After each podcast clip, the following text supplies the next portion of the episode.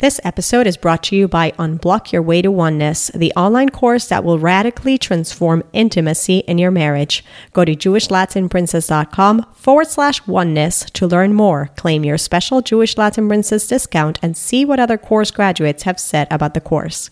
Jewish Latin Princess, episode 112, Gila Glassberg, Intuitive Eating Coach.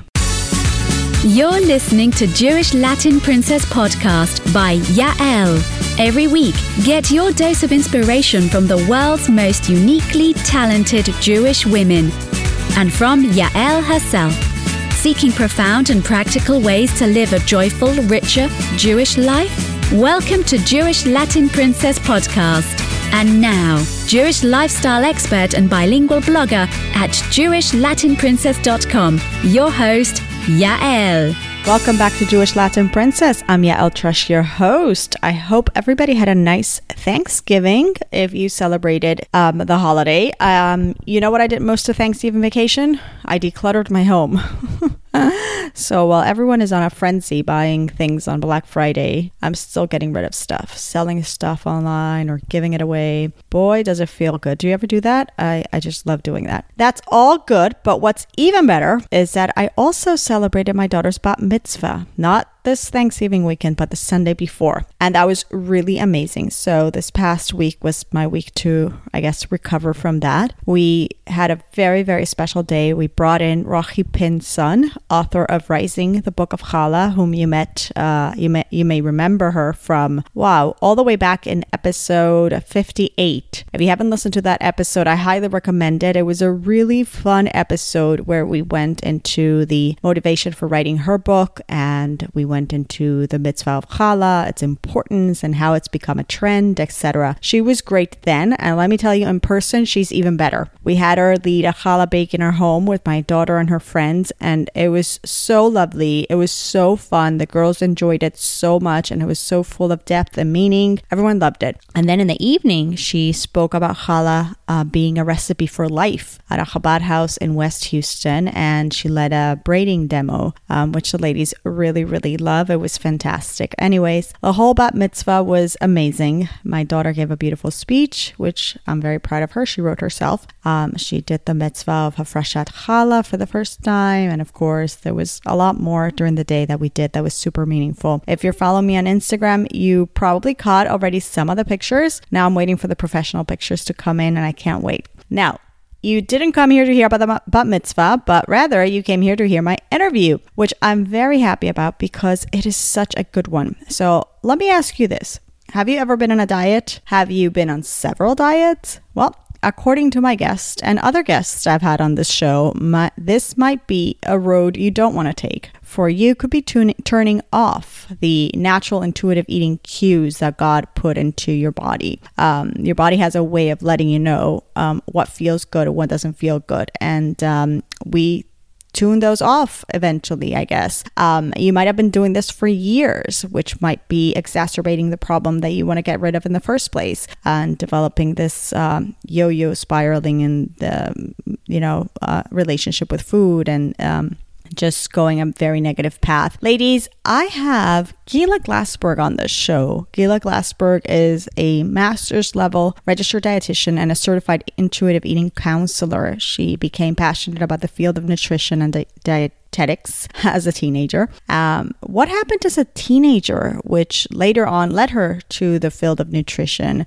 Being on a dangerous place and being in a borderline place uh, when it comes to negative thoughts and behaviors around food. Can this be turned around? And how can you help your child not go down a negative path when it comes to disordered eating? Really, practically, how do we avoid sending the wrong messages to our teens? Trust is a big part of it, mothers. How did Gila come across the non-diet weight neutral approach approach to health called intuitive eating?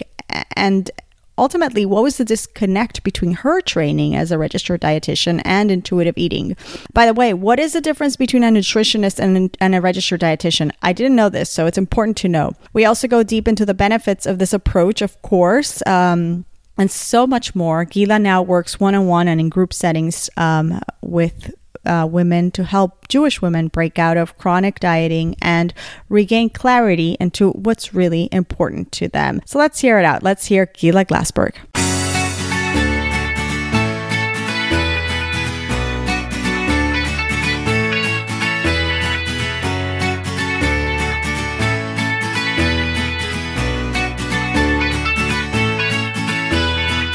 Camila Glassberg, welcome to Jewish Latin Princess. It's such a pleasure to have you on the show. Thank you so much for having me. I'm so excited to be here. I know that um, you've been a long-time listener of the show, which is great. And uh, it's really fun to get a listener who's also coming on the show as an expert on a field that I think is very interesting to a lot of my listeners intuitive eating. Yes, I am so honored to be talking to you, and I listen to you every week, and and I get so much inspiration from the show. So I'm so happy to be here. I'm always curious to know how do how did you just how do people discover the show? How did you discover the show? So actually, I'm good friends with Rena Reiser, who you've uh, interviewed, yes. I think twice. Yes. And she sent me um, your recording with Faggy Pollock, which was incredible. And I actually did Faggy Pollock's course because of that. Very nice. And yeah, and I've ever since I've listened to it religiously and I've told like my family members about it, my friends. Such a great podcast. Well, thank you. I really appreciate the support and I appreciate what you're doing for women in your part of the world, which is you're an intuitive eating coach yourself, um, similar to Rena Reiser, whom you mentioned is our mutual f- friend who's been here on this show. But you're also a master's level reg- registered dietitian. Um, intuitive eating counseling or coaching, I guess, came if I recall correctly, came after you had already finished your master's degree. So I'm curious, what is it that you found in intuitive eating that made you take the leap or transition into that, which perhaps you weren't finding in your in your chosen field up to that point? What was the disconnect, if there were, if there was any, or was this just a natural progression of being a dietitian? That's a really good question, and it's, it's exact. Your question is describing exactly how I felt: a massive disconnect between what I learned in school and how I felt personally about nutrition. So. Um, for me, what happened was is that I um, I always say this. I'm one of nine. I'm the fourth of nine, and my mother didn't make sure that we ate healthy. She just made sure that we ate. so growing up in a family like that, I didn't know much about nutrition and healthy food. I just it, it wasn't really spoken about. I didn't really have any relationship with food. Let's say I just ate when I was hungry, and I didn't really think about it until um, I went away for high school and um, all my friends were always talking about like dieting and how fat they were and how they were so unhappy with their body. And i just sort of like jumped on the bandwagon and was like oh i guess I sh- this is something i should be doing. I should be restricting calories. I should be unhappy with my body. And um, you know i dabbled in like a, a bunch of different diets until i was like none of these diets are working. I think i should just like try to not eat as much as i could which is extremely dangerous and it's a really disordered thought. But um, what happened was is that when I did do that and I did see weight loss, instead of people coming over to me in a concerned way or asking me if I'm okay, I got tons and tons and tons of compliments like, you look so good. How'd you lose the weight? And that just reinforced my negative behaviors. And um, Baruch Hashem, I never, I never had a full blown eating disorder. I would call that disordered eating. Um, I went on a trip with my friends when I was in 11th grade. We went to LA for winter break and so they were with me all the time and they saw the way that I was eating and they confronted me. And I was like, wow, I really like this isn't healthy. Just because I lost weight doesn't mean that that's healthy. So, um, yeah, at that age, I was like, okay, so what is healthy? I wanted to know so badly in 11th grade. I was like, I was starting to do a lot of research about nutrition and health and what's healthy and what's not healthy. Mm-hmm. So, so let me stop you there because you mentioned negative behaviors, and I, I want to poke at this a little bit because what was it that was negative? Because just the mere fact that a person in 11th grade loses weight doesn't necessarily mean it's negative. So you said you got the compliments and that reaffirmed the negative behaviors. And then your friends pointed out the negative behaviors, but I, I, I, I, I still, I still want to make sure for listeners, if you could clarify, because I'm still not, again, like I said, just losing weight doesn't necessarily mean that there is a negative behavior. In fact, it could be a very positive move on your part. Right. So um, I'm not going to say the specific things that I did because I wouldn't want to give somebody like tools, ideas. yeah, ideas, negative exactly, ideas, negative ideas. Because I've, you know, I have been there in, in, in high school. I remember reading a book on eating disorders, and it really was like a guide to have an eating disorder. Unfortunately, so you really do have to be careful. But I will say, let's just say in general, skipping meals. Um, eating very little at meals. Um, oh, so you not, were basically consciously trying to starve yourself. Yes, you weren't just losing weight till to right. you know to get mm-hmm. to a mm-hmm. point and then say, oh, this is really where I need to be, and just happily ever after. Yeah, exactly. It was it was really um, it, it, now I actually do treat people with eating disorders in my office, and that's an eating disorder behavior. Mm-hmm. So I know that listeners might be like, "Oh, what's the big deal?" But it really, really is a big deal, and and um, eating disorders are actually the the um, the what's it called um, the mental health disorder that has the highest mortality rates. So basically, in some ways, your friends kind of saved you. Yeah, yeah, I always say that. They they really um they really pointed out to me that like just because I lost weight doesn't mean that that's healthy. You know, I don't know if they said it in those in those words, but it was like, okay, wow, this just because I lost weight, I'm not healthy. Like what is healthy? Like I was so there was there's such a mix up in our society with weight loss and health. It's not always the case. Now, you know? I so just I have to highlight the the the quote unquote miracle of this story because I have I know people who despite family and friends pointing out and therapists and all the treatments, it's been many many years in a journey so just the fact that right. you were able to rise above that uh, i mean let's let's go there. That yeah, was a miracle. yeah. No you're right. It was it was definitely a miracle. And i will say like as i get more into the story you'll see that this exact um, experience really helped me professionally as I started to learn about intuitive eating. So even though at the even though I wasn't engaging in those types of negative, dangerous behaviors, I still had a lot of food rules, and um, I, I was definitely in a better place. But I was like, you know, weighing myself a lot, always checking nutrition facts. Um, if I was in a place that didn't have the foods that I thought were healthy, I wouldn't eat. So like I wasn't in a dangerous place necessarily, but I was still kind of maybe borderline for many years hmm. until I actually heard about intuitive eating. I thought, um, okay, skipping the sweets all week and then only letting myself have them on Shabbos is actually a very good thing to do. And I don't recommend that anymore because what I what ended up happening was that I would binge on those foods on Shabbos, and that's never a good feeling to feel out of control around food. It's not it's not how we're meant to eat food in an out of control binging overeating type of way. Okay, so now I'm starting to see what you we described before as the disconnect between the traditional, you know, what you were learning as a dietitian and the new field that you um, encountered. Yep.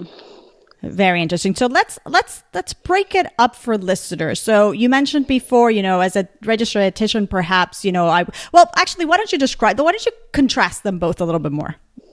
Okay, so f- first I'll just tell you that at that when I was in 11th grade, I decided I wanted to become a like a nutritionist, mm-hmm. and I mm-hmm. didn't even know anything about the field. I didn't know anyone who was in the field, and I didn't know at the time that I, I, I people are starting to know this more and more. But I really want to get this message across that if somebody's a nutritionist, it's not the same thing as a registered dietitian. So okay. in order to become a registered dietitian, I had to go to school for many years and learn tons of different sciences, biochemistry, anatomy and physiology physiology, um, the science of nutrition, and then in order to get your RD and sit for that exam, you have to get into a one year unpaid internship and work in the field. Mm-hmm. And to be a nutritionist, there's no actual credentialing for that. There's no um, like way to do that. Like some people take like a one month course and call themselves a nutritionist, and then people go to them because they say that they're a nutritionist, but they're not an official clinician. Mm-hmm. So that's just important to know. And I didn't know that either. And when I heard about it, I was like, I don't know if I could do this. It's such a like scary field. It's so scientific, but I was like, no, I'm doing this. I want to help Jewish women like because I struggled so much. Um, so thank God I did it and I got into an internship. I went to Lehman College and I also got my master's there. And I started to work in the field. I was working in a nursing home and um, the traditional, well, what they call it is medical nutrition therapy. That's the actual therapy that we do for nursing home um, residents or hospital um, patients is very is very much like putting restricting calories, putting people on certain diets based on their certain medical condition, which there's no real problem with that, and I still continue to do that. But the it's like the shame that comes with it, and like the morality that we put on the way that people make food choices. So that is where I started to see a problem. Like if I would go into um, like a residence room and they were like um, very sick from a certain medical condition, and I'm going in there and I'm like, "Oh, are you sure you want to have another donut?" Mm-hmm. You know, like I was like, I don't want to do this. Like, I want to help people with their food and enjoy their food. I don't want to be the food police. I really didn't like that feeling. Okay, so you, so you, how do you come across intuitive eating? What happened?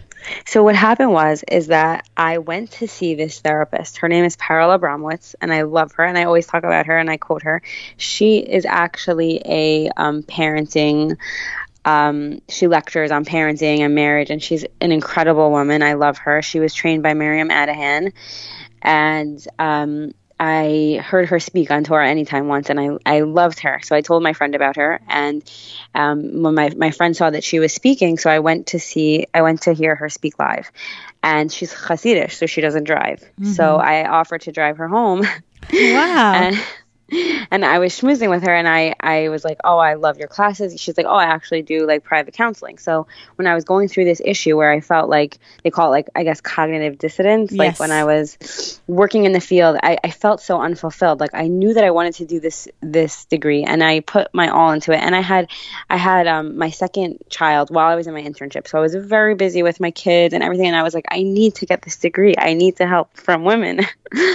and I just didn't feel like I was doing that and so I went to her to to talk about it really like I wanted to get coached through mm-hmm. it and she was like she's like you know what I think you need you need intuitive eating and I had never heard of it through all my schooling and the wow. book intuitive eating was written by two registered dietitians so it's a very well researched um, book. It's a very well researched approach. They use all their nutrition knowledge and research to write that book. So I was like, oh, I never heard of it. So she she told me about Rena, because she saw Rena's article in the Mishpacha, which I don't really read. Mm-hmm. And I got in touch with Rena, who's extremely accessible and open and so was so interested in talking with me. And she's like, Oh, I have she even told me, she's like, I have a WhatsApp chat for from um, from women who work in this field. So I joined the chat and like ever since then Rena and I are very close and we do a lot of podcasts together and workshops and we talk regularly and I it just I basically when she told me about it I was like okay I, I don't know what you're talking about but I need to read this book and then mm-hmm. I read mm-hmm. the book and I was like that's it this is what happened to me in high school. When I would restrict all those calories I would binge on those foods and then I would feel guilt and shame about my food choices and my body. And that's exactly what intuitive eating talks about about but there's there's 10 principles of intuitive eating and I think that social and social media or even just the regular media it promotes it as like one or two of the principles and then people get confused like oh just eat whatever you want. If i would eat if i would eat whatever i want i would eat chocolate all day. And that's not that's not what we're saying to eat whatever you want. We're not saying that. So I really do want people to read. I encourage people to read the book, ask questions, get clarity on what intuitive eating is really about because it's really not just like eat whatever you want and be happy about your body.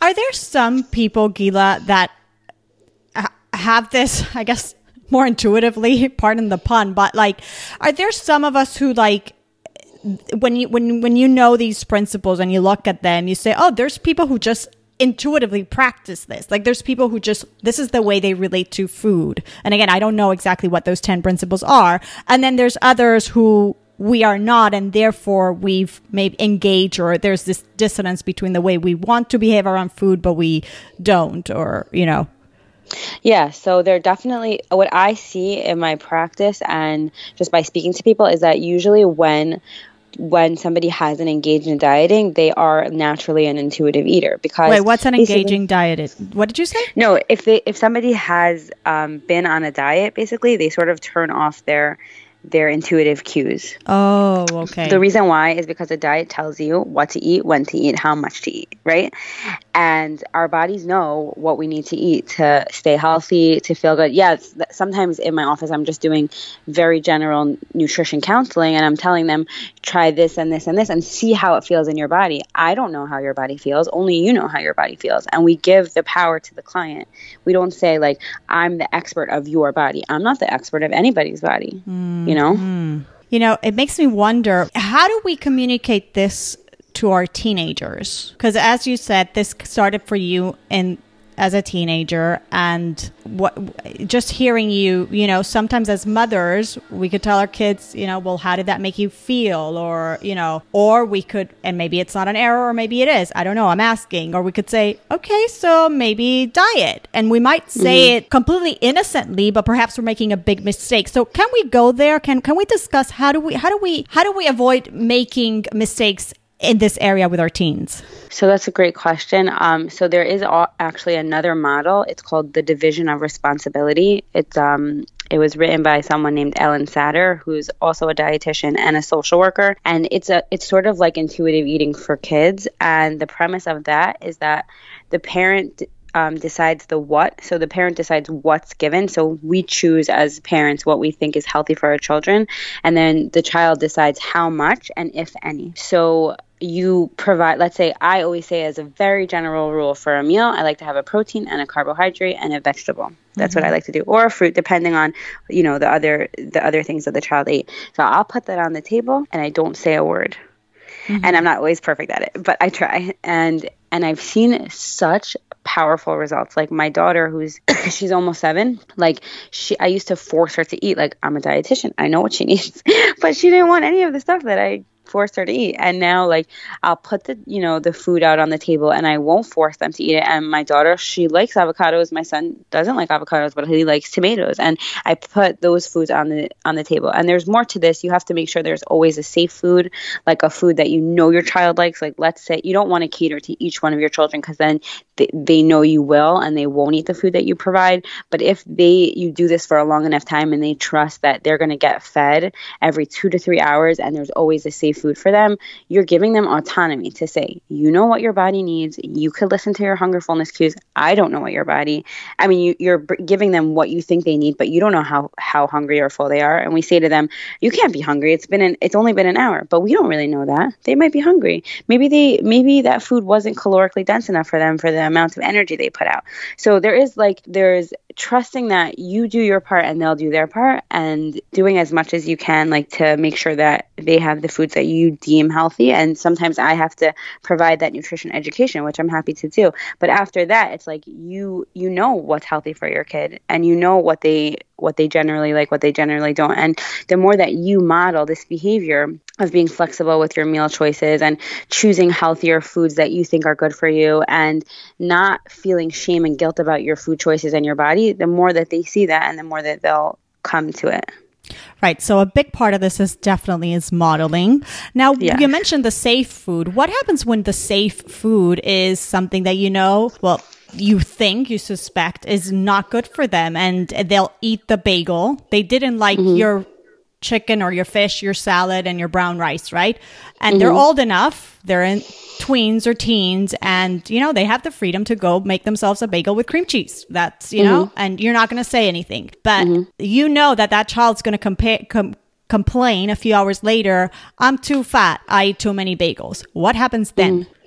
So I'll ask you and I'll, I'll challenge you to ask you what you would do if she was 21 and said that to you because we're giving we're trying to help them for when they are an adult right right right and we can't control their food choices when they're an adult we can't control them so we're just trying to set the the you know the groundwork for when we're at home and we're modeling and um, i just think that if we if we model like eating something and saying, "Oh my gosh, I'm so fat." That's what they'll do. I'm not saying that you know that person's doing that. They may hear, be hearing that from their friend, but you could just encourage them to be like, you know, I think that you look beautiful, or like that's you, you could choose what to eat or like what do you want to have in the house that makes you feel good you know what i mean like mm-hmm. involve them take them to the grocery store show them fruits and vegetables show them the foods that you think are healthy model eating them and then you sort of have to like i always say like you do your hishtadlus right and right. hashem decides the rest so Correct. like our kids are we want to give them autonomy and we want them to know that we trust them that's the best thing that we could do for our kids is to say like i trust you like i know that you could figure this out instead of like you can't figure this out. I'm going to do it for you. Like right. that just, you know, Absolutely. makes this makes a big disconnect. So let's go back to women. Um, you've been doing this for a long time. When women come to you, what are they typically struggling with? What are what are what are the issues that you're seeing women facing most often or that repeat themselves uh, in the women that you coach? So I will say I've only been doing like my private practice for about two years, Okay. but I basically see the same thing with every single client. Is that there's a bunch of things that I see, but the main theme is that they feel really bad about their body. Mm-hmm. We talk about um, what went on in their house as a child, and a lot of times they were put on a diet as a child, Ooh. or they put themselves on a diet as a teen, and they feel like while it worked for me when I was, you know, 15, it should work for me now. And I there's a lot of education that I have to give them. Like, um, first of all, your first diet usually uh, quote unquote works the best because your body hasn't learned yet that you're going to be in starvation mode. So basically, if you're restricting calories or carbs or any type of food group, your body doesn't know, oh, I'm doing this on purpose. Your body thinks you're in a desert and doesn't have enough food. So your body will actually start to hold on to those calories and carbohydrates to be to make sure that you have enough stored. So people go on that first diet and it's so seductive and they feel so good they lost so much weight and then they tr- try the same diet again and they can't lose any weight because your body will hold on to any ounce of food if it feels like it's starving. Mm-hmm. So I have, you know, I explain that to people all the time and I reinforce it and, and tell them like, you know, that's that's probably why you're not losing weight or because what intuitive eating shows is that dieting doesn't really work for long-term weight loss. Because first of all, sometimes there's a massive genetic component that um, that you're just meant to be a certain size, and we don't we don't like to hear that because in this 2019 we're told a size two or a size zero is the perfect size to be, and if you just tried hard enough, you would be that size. But like it's we I sort of like equate it to like um like like binding your feet, you know, to make them smaller. Like you're like you're hurting yourself because you want to fit a certain ideal but like your body's not meant to be that size. So a lot of this is like acceptance body acceptance body respect um t- asking women okay let's not talk about the way your body looks. What has your body done for you today? Do you have did your body produce a child? Let's talk about that. Um did your like did you lift your child up today? Um were you able to make dinner for your family? Were you able to work? And i do have women like roll their eyes and be like oh come on like you know but the more we talk about this and the more we talk about their value system um, they really do open up to this. And I, th- I see a big shift in the the non-jewish world and the jewish world. Intuitive eating is becoming a very very big thing because everybody's so sick of it. Who wants to be told you're not good enough? That's what a diet's telling you. That's why i always like to say that um, what is what is dieting and food obsession hiding in your life? What what are you not dealing with that like food's covering up for you? Whether it's restricting or binging, because if you go to a Shabbos meal and you're with other women, ninety percent of the conversation is what's the latest diet that you're on, and it's it's sad. It's I, I understand. I don't judge anyone for doing it, and I hear it all the time. And I'm a dietitian, so it's even more for me. People watch what I eat. People ask me about everything, but it's like it's like okay, so what are you hiding from? What is like dieting like dieting so much easier to talk about than like the pain that you're feeling in XYZ. So like I want I, I try to get real with my clients like what what's the real problem?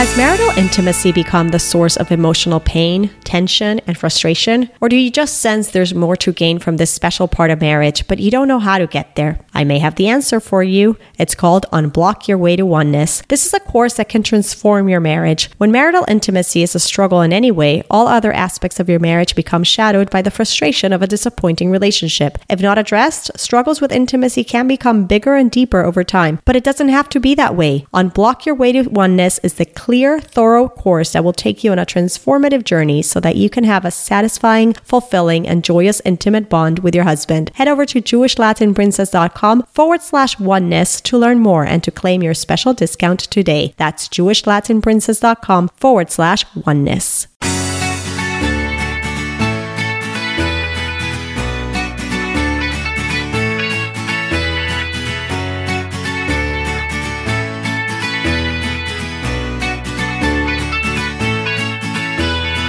So then that is that is actually probably the question. What is typically or what are the common problems that people are really facing but not dealing with and then the eating is the cover up? So I would say in that in that case it is definitely individualized. Like Uh-huh. like that's where I we find out in session, okay, so this is really coming from the fact that you got in a fight with your husband, or this is really coming from because you feel out of control with your teenager, or um, so for for the people who like really struggle with an eating disorder um, this is something that i learned from my supervisor and and i always think about this even with clients who don't have an eating disorder. Um, what is the let's say the eating disorder or the disordered eating doing for you? Because as humans like we always have to find a coping mechanism for when we're struggling right? Mm-hmm. so like some people when they're healthy and they're well they'll go for therapy or i talk a lot about self-care like if you're not practicing good self-care food becomes much more rewarding. Um, but for people like who have an eating disorder, that's like that's their sense of control. So mm. it's it's serving them. They're continuing to do it because in some way it is serving them. And I always like to validate my clients. Like I understand why you're doing this. Like I've been there. I totally get it. And it's easier to deal with like your food problems than like your marriage problems. Like I totally get that. So I like to I always say awareness is the first step. So sometimes we get to that really painful point and it's like, "Oh my gosh, now what?" And it's like like I'm so happy for you. You figured it out. Like, let's go forward. Uh, what is the forward, though? Because at this point, if somebody has to deal with something else, does that mean they've graduated from intuitive eating coaching? So, I am not a therapist and I'm I'm very like open with like the fact that I'm not a therapist and sometimes I do recommend also going to therapy. Um so I'll say so I'll just say like what's the next step. So first of all, I the, there's 10 principles of intuitive eating. I don't go in any specific order and the authors of the book are very clear that you don't have to go in any specific order. I have found that there's an order a general order that works for my clients. So I talk about the diet mentality, which is the first principle, rejecting the diet mentality mm-hmm. and and all the things that we were just talking about about how dieting doesn't work and how um, society wants you to be a certain size and feel like you're not enough. That's all about um, the diet mentality. So it's really just teaching them about what diet diet mentality is and where it comes up in your life and where it comes from. Okay, what's another one? And then we talk about um, the next two principles I like to do together are honor your hunger and feel your fullness. So I'll give them something called the hunger fullness scale, and it's um, a subjective tool that we use, and it's in the intuitive eating book, and it's a scale from zero to 10. And I'll have my clients look at it and I'll ask them, How hungry are you, are you from on a scale from zero to 10? And it's very descriptive, the scale also. So it will say, like, let's say zero is like um, primal hunger, like you'll like kill someone to eat, you know, like really intense hunger. And then let's say a 10 is like Thanksgiving fall you know, where you have to like unbutton your pants. Mm-hmm. So, so I explained to them that when you start eating on a zero or a one on the scale, you tend to eat till a nine or a 10. And many people do this on a daily basis. They ignore their hunger fullness cues for many reasons. They're busy, they're stressed, the diet's telling them to, and they come to a meal and they eat 4,000 calories and they're like, I'm out of control. I'm a binge eater. No, you're not a binge eater. You're just not eating enough throughout the day. So I like to start with the physical signs of hunger so that mm-hmm. we can mm-hmm. differentiate between physical hunger and emotional hunger. So we talk a lot about like just physical signs of hunger, physical signs of fullness, practicing using the hunger fullness scale, eating every two to three hours. And sometimes that, that helps and that might be it. They might have just not been eating enough.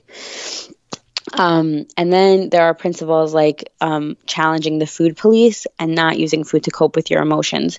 So that is where I'll talk about um, different forms of self care, therapy, um, going out with a friend, or things like that, journaling, things that come up for you that you're using food to hide your emotions. So that's where we talk like a lot about emotions and how to deal with painful emotions, and it's okay to feel pain, and what are we going to do? And we do have um, strong negative emotions. And one of the practices I'll have people do is once we've established the hunger fullness cues and they've practiced that for a while, I'll ask them if you have an urge to eat and you know you're not physically hungry, set a five minute timer and sit with your emotion huh. and see what comes up for you. it reminds me of that, you know, when you're like, you're about to buy something. Just put it put it on the card and leave it. Think right, about right. it for a month. Uh huh. Right. Okay, go. Yeah, you, you, mentioned exactly. the food police, police, but is it are you are you referring to your own like you policing yourself when you said challenging the food police?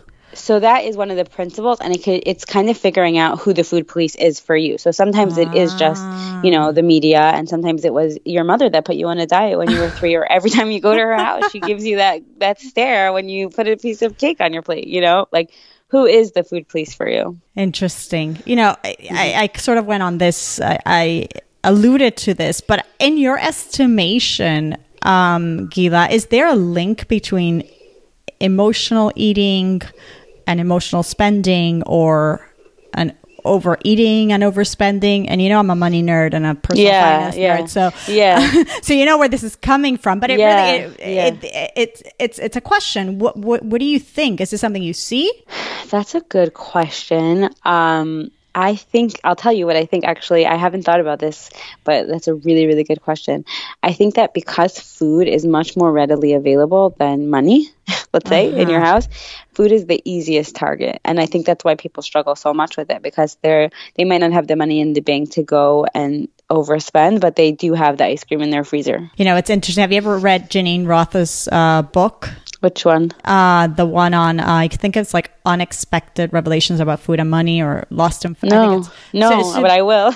okay, so basically, it's the story of how she lost all her life savings to um, Bernie Madoff, Oh, wow. um, and how that that experience revealed other things. She, she's obviously a writer, and I, I read the book more from a personal finance perspective because I was very curious to to read, you know, what that experience must have been like from a financial perspective. And I can't remember exactly, but I think it's much more about her relationship with food than about the relationship with money. So I, I I don't know that I necessarily love the book. It was probably not what I was expecting, um, but I think you would find it interesting, especially if you like her work. I um, so just came to Yeah, mind. that sounds that sounds very interesting. Actually, I you recommended a book, Feel the Fear and Do It Anyways. Oh, on that is an- and that is an I awesome one. just I love it. Right? I love that book. I fell in love with that book. It's helped me even in my practice. Yeah, yeah, yeah. It's a helpful one. Um, Yeah. yeah. It's you know, eh, th- this begs the question because this seems to be well, as the name says, intuitive. It seems to be something that we should, you know, it, it would should help us so naturally. I mean, rejecting the diet mentality and all the things that we just uh, you just walked us through, and, and it begs the question: Are there men involved in intuitive eating? Because I could presume this is a field that could also be helpful for men. I mean, maybe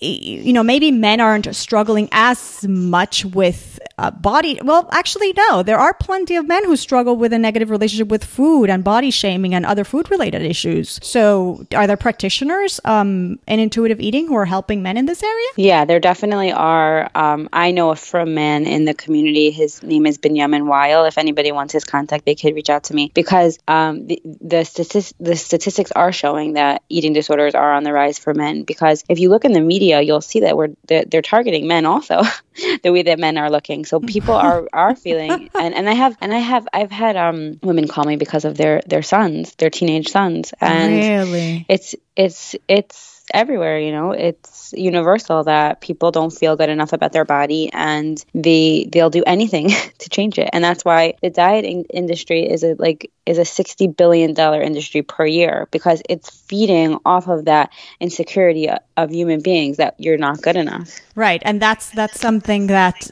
uh, Geneen Roth talks about, like they're the good enough, the not you're not good enough, and also the the concept she equates the there's never enough money with never enough food feeling, Right, and that right. that turned out to be her experience. That's what she parallels throughout the book. Well, I'm very happy to hear that there are men involved in this, um, but that's kind of scary, actually. That yeah it is scary it is really scary and i think that the the work of intuitive eating is really really needed and amazing and i see how it transforms people's lives like Which- because it's not just about the food Which is kind of also scary that you, having gone to school not that long ago um, at your master's program, and you mentioned that intuitive eating came from registered dietitians' work, Mm-hmm. that wasn't even presented to you. Is that changing? Do you do? You, are you aware of what's yeah. happening in terms of curriculum? Yeah, so I'm very happy to say this, and I'm a big nutrition nerd. So anybody on this podcast who's a dietitian, I'm happy to tell you that um, yesterday, just yesterday, there was a fancy conference. It's um, Food Nutrition Conference. Uh, they have it every year in different places, and yesterday, Evelyn Tribole and Elyse Resch, the two authors of Intuitive Eating, spoke, and they showed on Instagram that it was um, people were sitting on the floor. The room was so crowded. That's how many people want to learn about intuitive eating, and I'm sure that it will become. It's just growing very, very rapidly now. They just they're coming out with their fourth edition next year, and it's it's really taking off because their research. If you read the book, you'll see it's very, very content content heavy it's very well researched it's like it's unrefutable it's so it's so it's so true that's why I fell in love with the book. It's hmm. it just explains everything so well. So what did you have to do to get certified as an intuitive eating coach?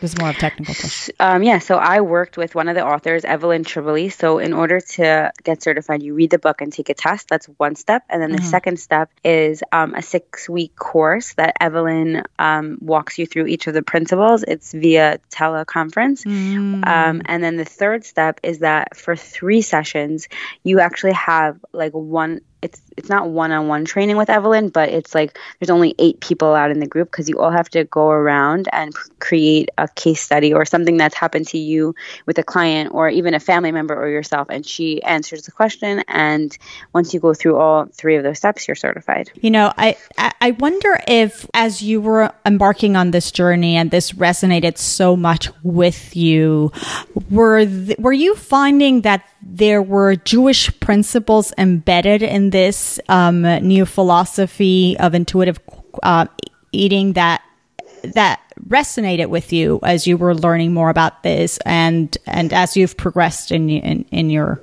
expertise.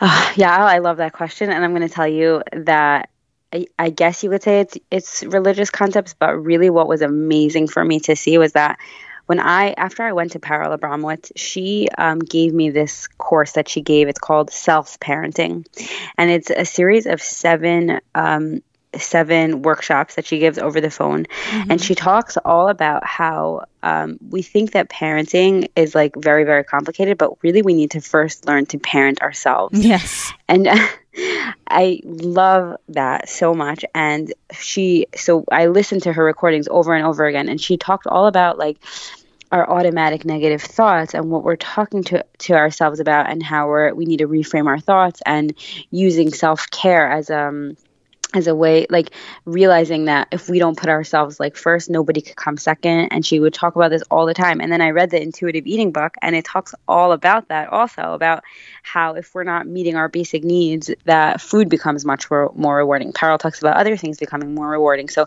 for me the food thing really resonated and Parallel has like a like she has a very different way of looking at things religiously. And I, it speaks to me very very much. For people who are very very deep and very emotional and emotionally sensitive it's it's like an approach that really speaks to me and it would probably really speak to you. And intuitive eating is very much similar to her approach. Well it's you know Rena is Rena is the one who brought to my attention this idea that listen Hashem gave you the cues your your body in intuitively knows. Like a child she explained to me once something that i of course i had never thought about because i don't really regularly think about these ideas but your mm-hmm. child in, and you alluded to this earlier right? Your child intuitively knows when what he needs to eat when he needs to eat when he's full, feeling full. It is as we progress through life that then we start short circuiting those signals i guess.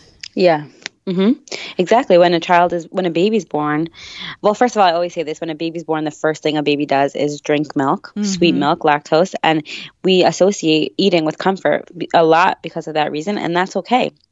I always say that that right. using food to comfort yourself sometimes as a tool is okay. If well, it's your only God tool, made we it, have a problem. And God made it very pleasurable for a reason. Exactly. We, there is, right. we should enjoy it. Right. I mean, we have to breathe in order to live, but that's not pleasurable. But Hashem, we also have to eat, and Hashem made that something that we enjoy and it's pleasurable. And dieting sort of steals that. yeah, exactly. Exactly. Dieting steals that. You know, I, Gila, I, I would imagine, and maybe um, because I'm an HS an HSP. I'm like a highly sensitive person, which I only discovered. you would laugh at me, but I only discovered this a few years ago. But um, I, would only imagine that being a coach would be like draining to a certain extent. May um, do do you ever feel drained from your clients or from like like you've absorbing too much of their problems and and if so we've talked about self-care so how do you take care of yourself so that you in fact don't get totally burned out and are your best version of yourself for them um, and then for for your family so I have to tell you, Yael, you're like the best interviewer. You ask such like thought-provoking questions. Um, that's a really good question, and I'll tell you what I've learned. If anyone out there is a coach or looking to do what I do, I read this amazing book. It's called um, "Book Yourself Solid." I don't know if you ever read it, but why does the, it sound so familiar? It's definitely a popular book. I don't remember the author, but yeah, um, yeah, yeah. This is very familiar. Uh huh. Yeah, but what he he explains is that when you're doing work like like um, interpersonal relationship work, you need to be looking for your ideal client and cater to your ideal client because for many reasons, but the major reason is that if you have a client that um, isn't like isn't ideal for you and isn't like um like does you don't connect with them you don't deliver your best work and mm-hmm. therefore they don't refer you. So you both lose. Mm-hmm you're not inspired you're not motivated because you're drained uh, so huh. what i what so i have to take my own advice from like what i give to my clients and practice very very good self-care and strong boundaries which i very much try to do i'm not perfect obviously but when i have that ideal client in my office and they are motivated to change and they are happy to listen they, they're done with dieting. So so for people who call me and they're like, I really want to lose weight, but I'm going to try this. I'm like, uh uh-uh.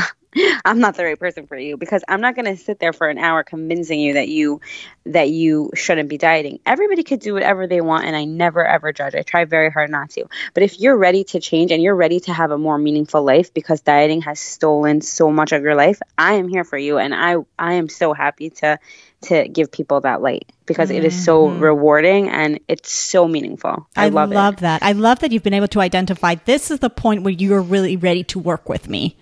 Mm-hmm. Amazing. What what since we're talking about this, what have been some of the challenges that you faced um, as a coach in this field, trying to grow your business in this niche?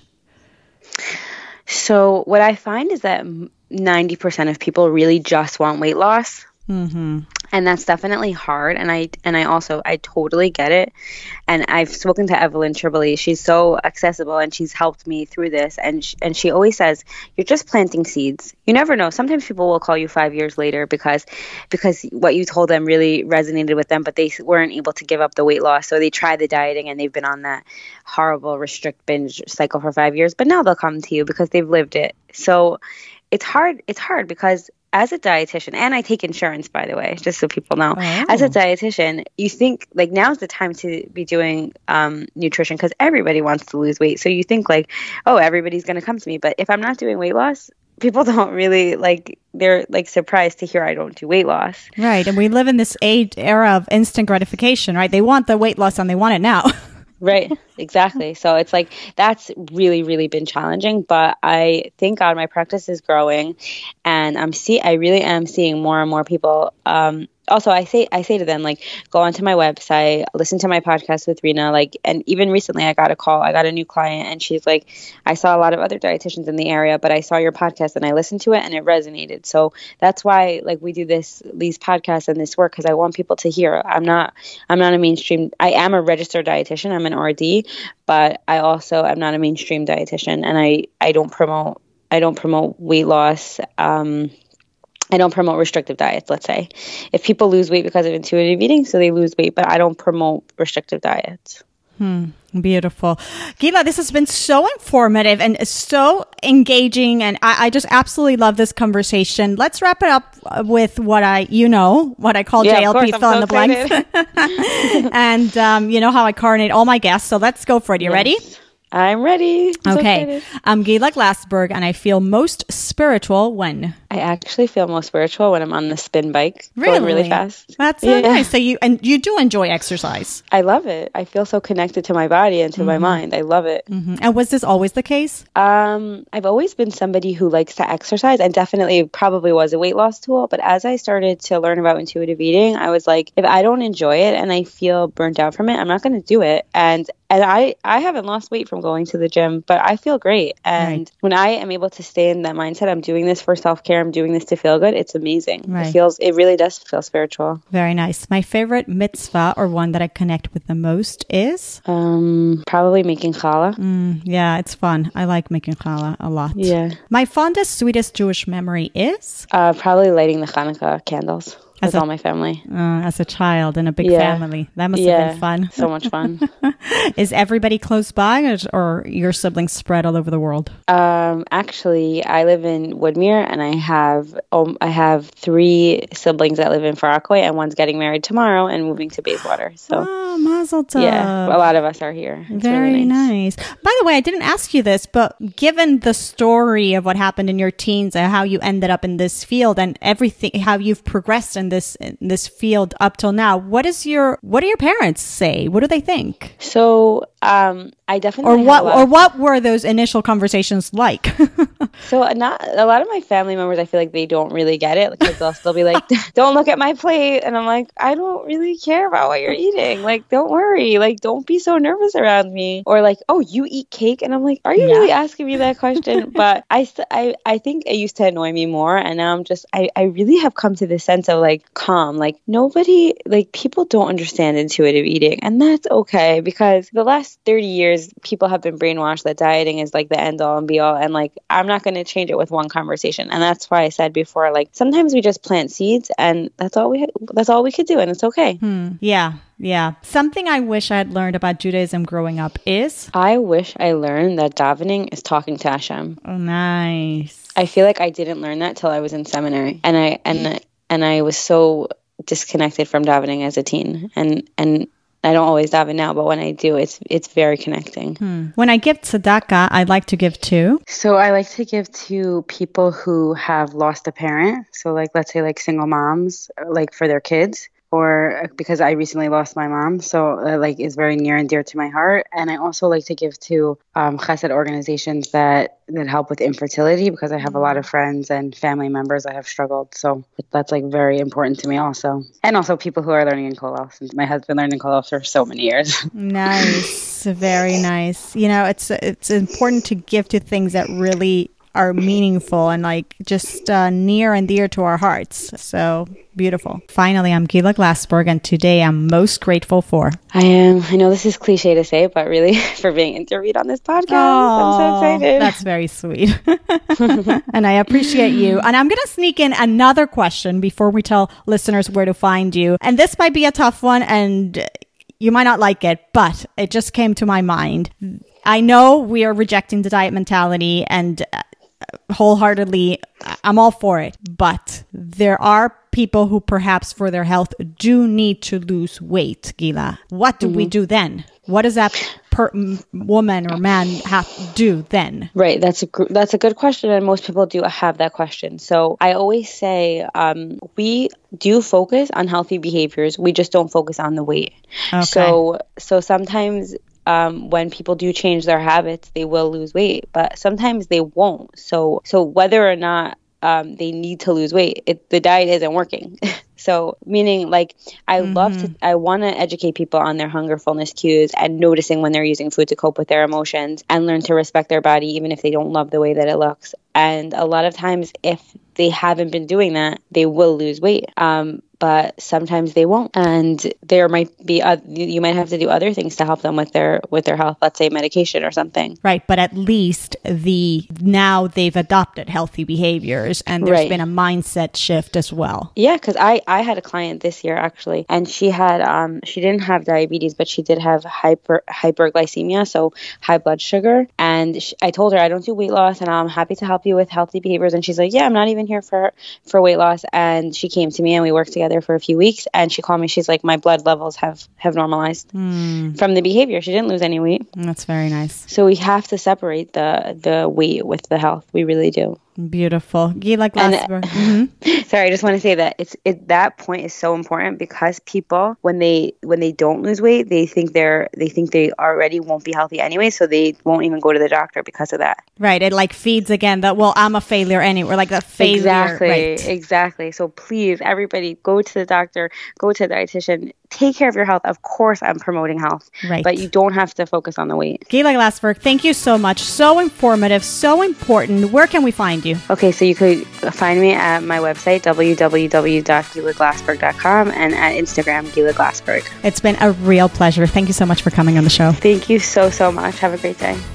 Thanks to Gila Glassberg for stopping by. You can reach out to Gila if you have more questions, and you can find her on her website at gilaglassberg.com. Thanks for tuning in, everyone. It's good to be back. I'm actually thinking Gila planted this thought in my head that I should do a replay of the episode with Faggy Pollock, um, which she mentioned at the beginning of our conversation. It aired back all the way in 2017. It's episode 35, and it's actually one of my most downloaded episodes. I think it's the most downloaded episode on this podcast. If you've noticed, um, Faggy, well, you might not know, but Faggy is a an expert on marital intimacy, and she teaches a course which um, through which she sponsors this show. You may have heard the ad. Um, it's called Unblock Your Way to Oneness, uh, which, which Gila mentioned, and Gila took this course, and I have many other listeners who've taken the course, and everybody who I've talked to just highly recommends it. You can check out that course and get your special Jewish Latin Princess discount at jewishlatinprincess.com forward slash oneness. So I'm thinking for a while, I thought I should do a replay because it's a really, really good episode, and especially if I want to go on a